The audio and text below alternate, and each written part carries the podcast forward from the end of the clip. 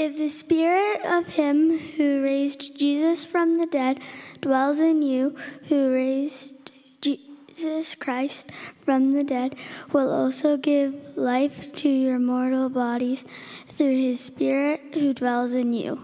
Romans 8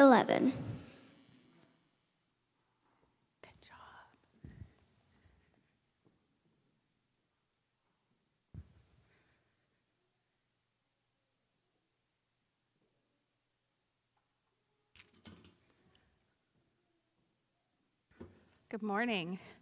Um, when I got here this morning and I was testing my mic, I uh, realized I match the church today. so I, I, I promise I, I didn't call. I think it was probably Sherilyn who did the decor today. I did. It wasn't. I did. I was not in co- cohort with the person who put the decor together, but uh, I have come prepared. Um, I'm just going to speak to you today about a message that's been on my heart um, probably since this summer. And this message came to me um, just through our journey we've been on. And, and I was spending some time in reflection in a book I was reading. And I was thinking, you know, throughout the season of Christ's life, we celebrate his birth, we celebrate Advent, Christmas, Epiphany. Um, three months later, we commemorate Ash Wednesday, Lent, and Palm Sunday, Maundy, Thursday, Good Friday, and Easter. Um, but what do we do with the Saturday that falls between Good Friday and Easter? Um, and I titled this ser- sermon Waiting on Sunday, but the more I've thought about it, I actually think this title should be called, or this sermon should be titled, um, Good Friday, or good, how to be a Saturday person in a Good Friday world. That's kind of been the phrase that's uh, sat with me all week as I've been thinking about this. And uh, this was something, like I said, I started considering this past summer when I read a book that was gifted to me by my friend Natasha. Um, she gifts this book to friends um, after they've experienced a loss in their life, and it's written by Levi Lusko, who's a pastor in the U.S. He uh, preaches a quite uh, large congregation there. And he wrote this book after his daughter Lenya passed away. Um, she had an asthma attack just before Christmas. Um, like, I think it was, I might be recalling it incorrectly, but I think it was like December 23rd. She had an asthma attack and passed away in the ER of the hospital. And uh, he wrote this book about his life. And uh, I mean, this is a man who's like so deeply rooted in faith that as he's standing in the ER of the hospital, as they go to leave, his wife sends him back in with their Christmas Eve service information and tells him to invite the nurses and the doctors to come to church. And he preached that weekend after his daughter passed away, which is just truly remarkable to me. And uh, Levi talks about a lot of things in this book, but the thing that resonated the deepest with me was that his life is now a life of Saturdays. And eh, you know, you think Saturday's like a really good day of the week. Like you got Friday, you still have to work, so you only get a few hours in the evening. Sunday, you have church and lots of activity and busyness. But like Saturday's your your free day, usually for a lot of people. It's your day you just get to do whatever you want to do. But if you look at Saturday from a biblical perspective, that was the day that Jesus was in the tomb. And so, as a Christian, Saturday is actually a very heavy day. Um, and so when, when we think about that, you know, that's a, actually a significant high point on our church calendar, I believe, um, because Saturday should be more than a day we say, yesterday he died, tomorrow he's going to rise again. But today, not much is happening. I think it's a red letter day, my friends. it's the day that I believe everyone who was following to Jesus had to cling the most to the teachings he had brought to them. They had to cling the most to hope as they sat mourning and hoping and begging and holding on to the promises of God. When you think about it, Saturday was probably a day full, full of crushing disappointment Everyone had been told what was going to happen on Friday, but I don't believe they really understood. I, I think that, you know, Jesus had told them this thing was going to happen. They, they'd, had, they'd had the supper together. They, they'd come into, the, into Jerusalem. They'd had all these, this big high point of a week. And I think psychologically, they all convinced themselves that what was going to happen wasn't really going to happen. I believe they all hoped at the last second that everything would change, that something would pivot, and they would not have to watch Jesus suffer and die on the cross. But we know, and they learned, that that, that is not what happened, that Jesus was going to die. Everything that Jesus had told them was going to happen did. Saturday was full of grief. It was a time when promises had been made, but they hadn't been fulfilled yet. Jesus told them he was going to come back. He said death was not going to be the end of his story. He had promised that if the temple of his body was going to be torn down, it would be rebuilt. But on Saturday, he hadn't risen yet. All day Saturday, Jesus' spirit was in heaven with his Father, the, and the thief on the cross, which is really just so wonderful when you think about that. But for his disciples, Saturday was filled with loss. Jesus' body for them was still dead and cold in a tomb behind a stone that had not yet been rolled away. On Saturday, the rock in front of the tomb embodied the death of all of their dreams, and Jesus' promise of a resurrection probably seemed absolutely, totally, and completely absurd. Sunday was coming, but it wasn't there yet. The last they knew was Friday when they said, It is finished. So let's talk about what Saturday probably looked like for some of the people that were closest to Jesus. Only 48 hours earlier, Peter would never have believed it would all come down to this. Peter told Jesus, Others are going to deny you, but I, I will not deny you, Jesus. I love you. I follow you. I worship you. I'm not going to deny you. Yet he did. Not once, but three times, Peter denied his relationship with Jesus. I imagine on Saturday, every single time Peter heard a rooster crow, he had a lump in his throat and a knot in his belly. He had denied knowing. How terrible it must have felt. I imagine him falling into sobs of grief and worry and pain for the choices he had made in those days prior. I wonder, did he stand out on the street and scream Jesus' name, trying to erase the denial that had happened just hours earlier? I mean, just let it sit with you for a second. This man loved Jesus. We know he loved Jesus, but he denied him, and he denied him at some of the darkest, hardest moments of his life. Think about a beautiful home a short distance outside Jerusalem. There's three people sitting there Lazarus, Martha, and Mary. These three were really prominent in the life of Jesus. Lazarus himself had been raised the, from the dead by Jesus not that long ago, really only weeks prior. Was he sitting, drinking a cup of tea, contemplating the irony of the situation as he grieved the loss of his friend Jesus? Did Lazarus wonder, how could he save me but not himself? Why?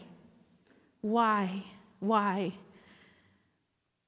Martha, who always captured me as someone who was so busy cooking, cleaning, hosting, was she doing that this day? I, I don't think she was. Is she considering that she was never going to be able to cook another meal for Jesus again or welcome him into her home? I imagine Martha a lot like myself as being vibrant and chatty, but suddenly, in this moment, unable to lift herself from the chair as she stares into a full cup, unable to even bring it to her mouth to drink it, overwhelmed by shock and grief of what just occurred. Martha's sister Mary sitting quietly, crying in another room, as she recalls washing the feet of Jesus.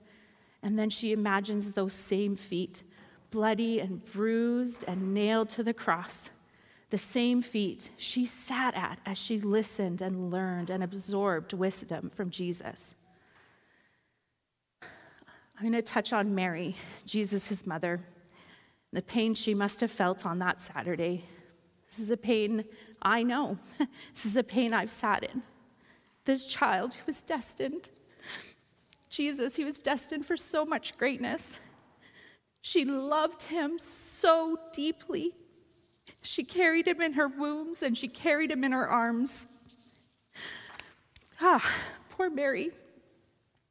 I imagine Mary just crying the name of Jesus out over and over and over again, wishing everything was different. The thing about Mary that sets her apart,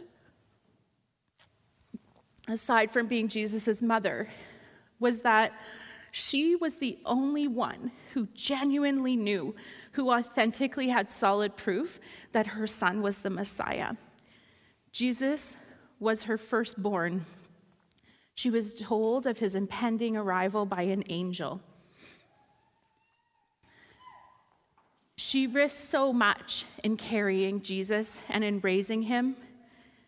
He was perfect and he was the Savior, but he was also her son.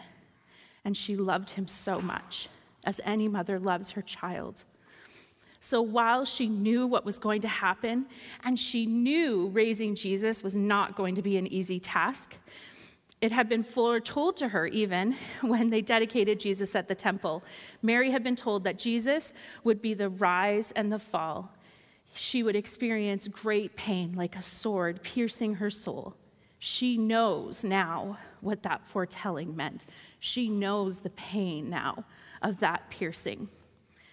We don't know what Mary was doing on Saturday. It's not something really discussed in the Bible. I imagine she was recalling memories and moments. Parents can be really hard on themselves. I mean, I, I think a lot of people in here are parents, um, and you've experienced this. We criticize so much of what we do. And so you, I wonder do you think Mary was sitting and wondering if she could have done something different? Could a different of action that she had chosen or taken along his journey have saved Jesus from what happened the day prior? Can you imagine being the perfectly imperfect mother to Jesus, who was himself, in fact, perfect?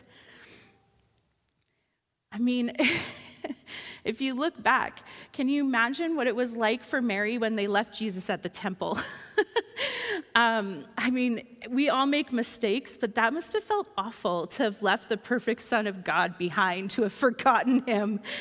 Um, it's, uh, I'm sure Mary questioned and doubted herself so often while parenting Jesus, but I'm also sure at the same time she was so grateful that he was an author of forgiveness. I imagine on Saturday that Mary was pleading with friends and family to have hope. She was, after all, the one, the one who had the most proof that Jesus was who he said he was. So maybe she was reminding everyone that Jesus would, in fact, return as he had promised. I can hear her saying, He always did exactly what he said he was going to do. Why would this moment be any different? Of course, he's coming back tomorrow. Of course, my Jesus is coming back tomorrow. He has always done what he said. I also think maybe Mary was saying that to convince herself as much as the people she was with. I mean, have you ever done that? Tried to convince yourself that something was true, said it so many times over and over and over again so you would in fact believe it yourself? I know, I know I've done it. I know I've sat in moments where I have told myself something until I believed it. Um, I think Mary was probably doing that that day. Grief is deep and it's blinding to our senses. And I'm sure Mary was inconsolable as she begged people to remember that Jesus was going to follow the promises he had made. But I know that she was clinging to hope deeper than anyone else. I think the reason why we don't sit in Saturday very often, why it's so hard for us to imagine this day, is that we have the benefit of knowing that Sunday happens. So we are living in, in the future of this situation, and we have that added benefit. We get to look back and go, yeah, Saturday was a hard day, Friday was terrible, but Sunday, like, come on, we got Sunday. um, we know that Jesus did exactly what he told. We know he comes back. We know the joy that lives in Sunday. So, why do we get stuck in Saturday? Why do I want you to think about this? Why do I want this to, to sit with you and, and, and take pause for consideration? I think that just because we know Sunday is coming, we can't just skip over this day and move on to the celebrations that come with the resurrection. The reason we need to acknowledge Saturday is because that's a space where we've all lived at a certain point in our lives. We are all Saturday people in our Good Friday world. I mean, even if you just consider 2020 and where we're at so far in 2021, how many of you have mourned the loss of something this year? I mean, I don't think anyone has been immune to the fact that we are in some way or another stuck in this kind of weird space of the unknown. We've all had loss of normalcy. Saturday is this sort of middle battleground. It's in the moment um, that our lives are sitting in the unknown. And sometimes our Saturdays are small. There's small middle battles. You know, you think this loss of normalcy, some, for some people, that's been small. Um, I, I, tease Mike all the time that he's been rehearsing for COVID his whole life as an introvert. He, he's, he's, he loves it. He gets to just stay home. Nobody's forcing him to socialize. He has told me that he likes to know his prison is unlocked um, which led to another conversation about our home being a prison. I mean, um, but you know, for, for some people, this idea of being stuck at home, that's not that, it's not that terrible. Um, for some people like me, gosh, it's terrible. I, I hate it. I want to be out and with people and socializing. Um, I'm looking at Audrey right now, so I know she's very much the same. She sends me emails telling me she doesn't care, she's going to come to church anyways. um, but you know, uh, we, we, we have a variety of different Saturdays in our lives. And sometimes these moments are small, and sometimes these moments are big. We're Saturday people when we stand by the sick bed of a friend or a family member and know that God will work this situation out for his good. We're Saturday people in good moments when a baby is born and we pray over them that they will live a good and full life. That's a, that's a wonderful moment, but it's a Saturday moment because we're stuck resting in hope and sitting in our faith that those things will happen. We're Saturday people when we partake in communion and thank God for the unspeakable gift. And we remember that this same Jesus will one day return. We're Saturday people when we believe peace will arise out of a conflict. I'm a Saturday person, like Levi Lusko. I've had loss. My life is now Saturdays.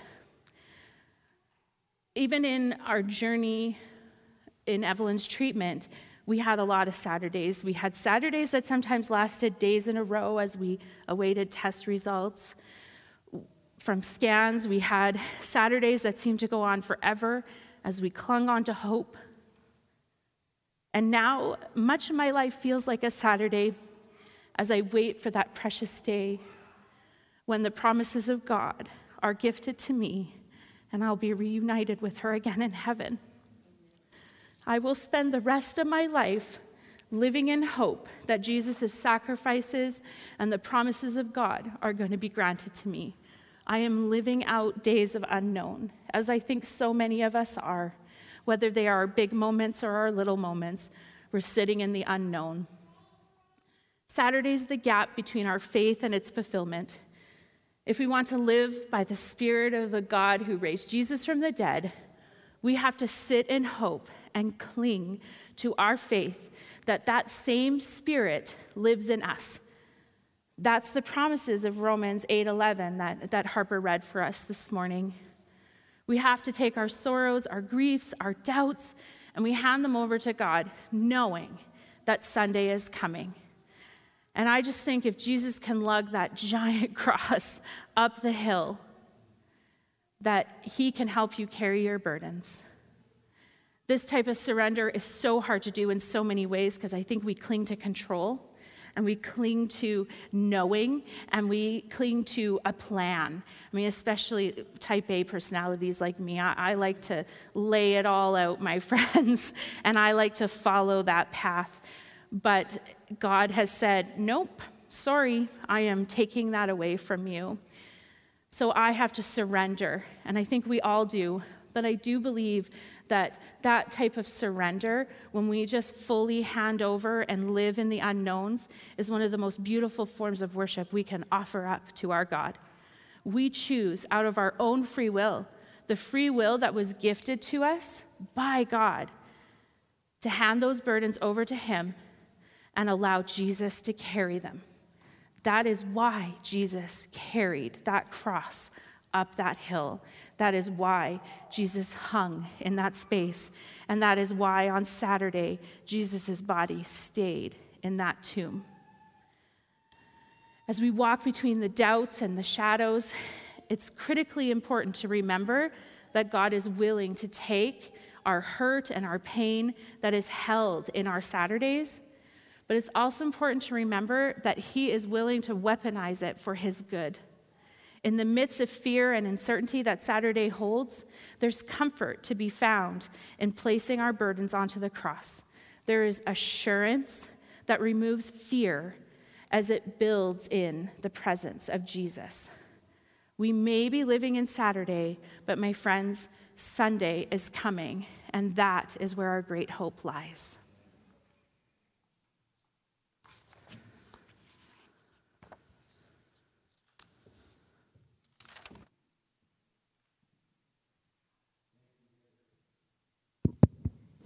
Thank you, Heather. Wow. As Heather was speaking, um, a story that we find at the end of the Gospel of Luke, Luke chapter 24, um, came to mind, and it was about these two uh, followers of Jesus, one who was called Cleopas, two men, and they had left Jerusalem despondent. Um, and sorrowful uh, because their Messiah was crucified. And as they're making their way to Jerusalem, it's already Sunday. But they were still in Saturday mode. It was Sunday. He was risen, he had been risen. But these two men didn't know it. They didn't know it. They thought he was still in the tomb.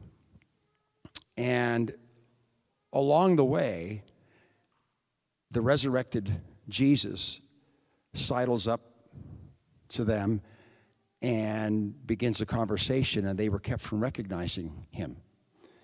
And he begins to unfold the scriptures to them and begins to explain that these things were meant to be, but they didn't know that he was talking about himself.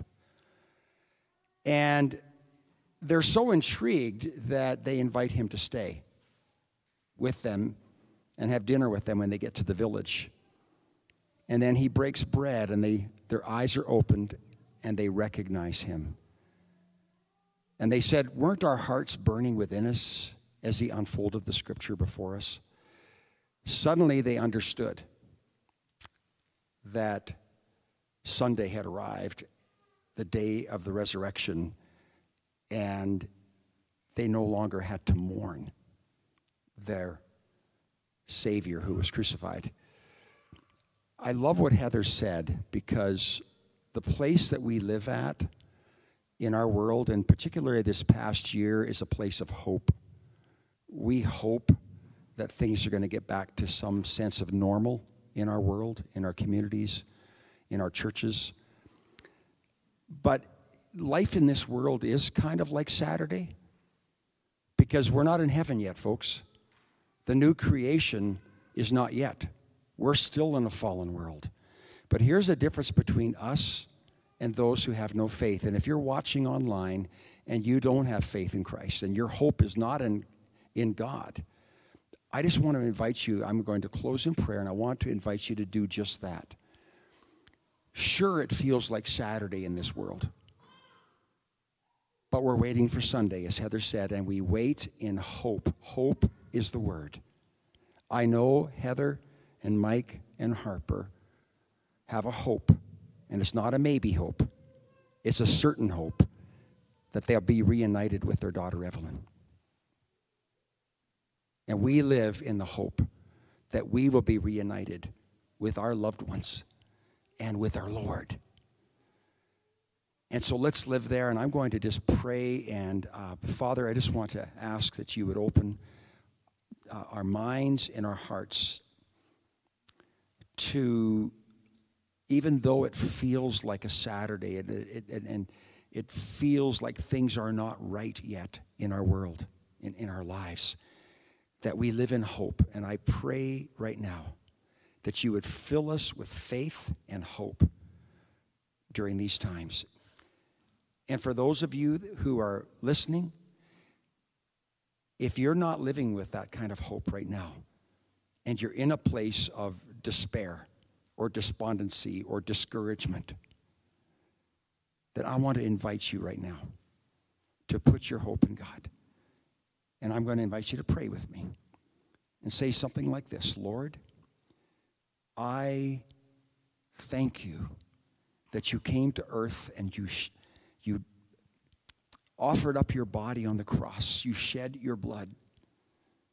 You offered yourself as a sacrifice for sin, for us, for me, so that we could have new life and a living hope and a bright future, an eternal future in the new heavens and the new earth. And right now, Lord, I put my faith in you. I trust you. I am going to trust you from this day forward. I'm not going to just depend upon what I see with my eyes and hear with my ears, but I'm going to live by faith. Give me the grace to do so. And Lord, help me to put my hope in you, no matter how hard it might be in this world, no matter how difficult my life, Lord, even though it feels like Saturday, that I will live in the hope that Sunday's coming, that the day of the resurrection is coming, that heaven is coming. Thank you for Heather and for this message of hope. I pray for your blessing upon that family and upon all of us today. In Jesus' name, amen. God bless you all.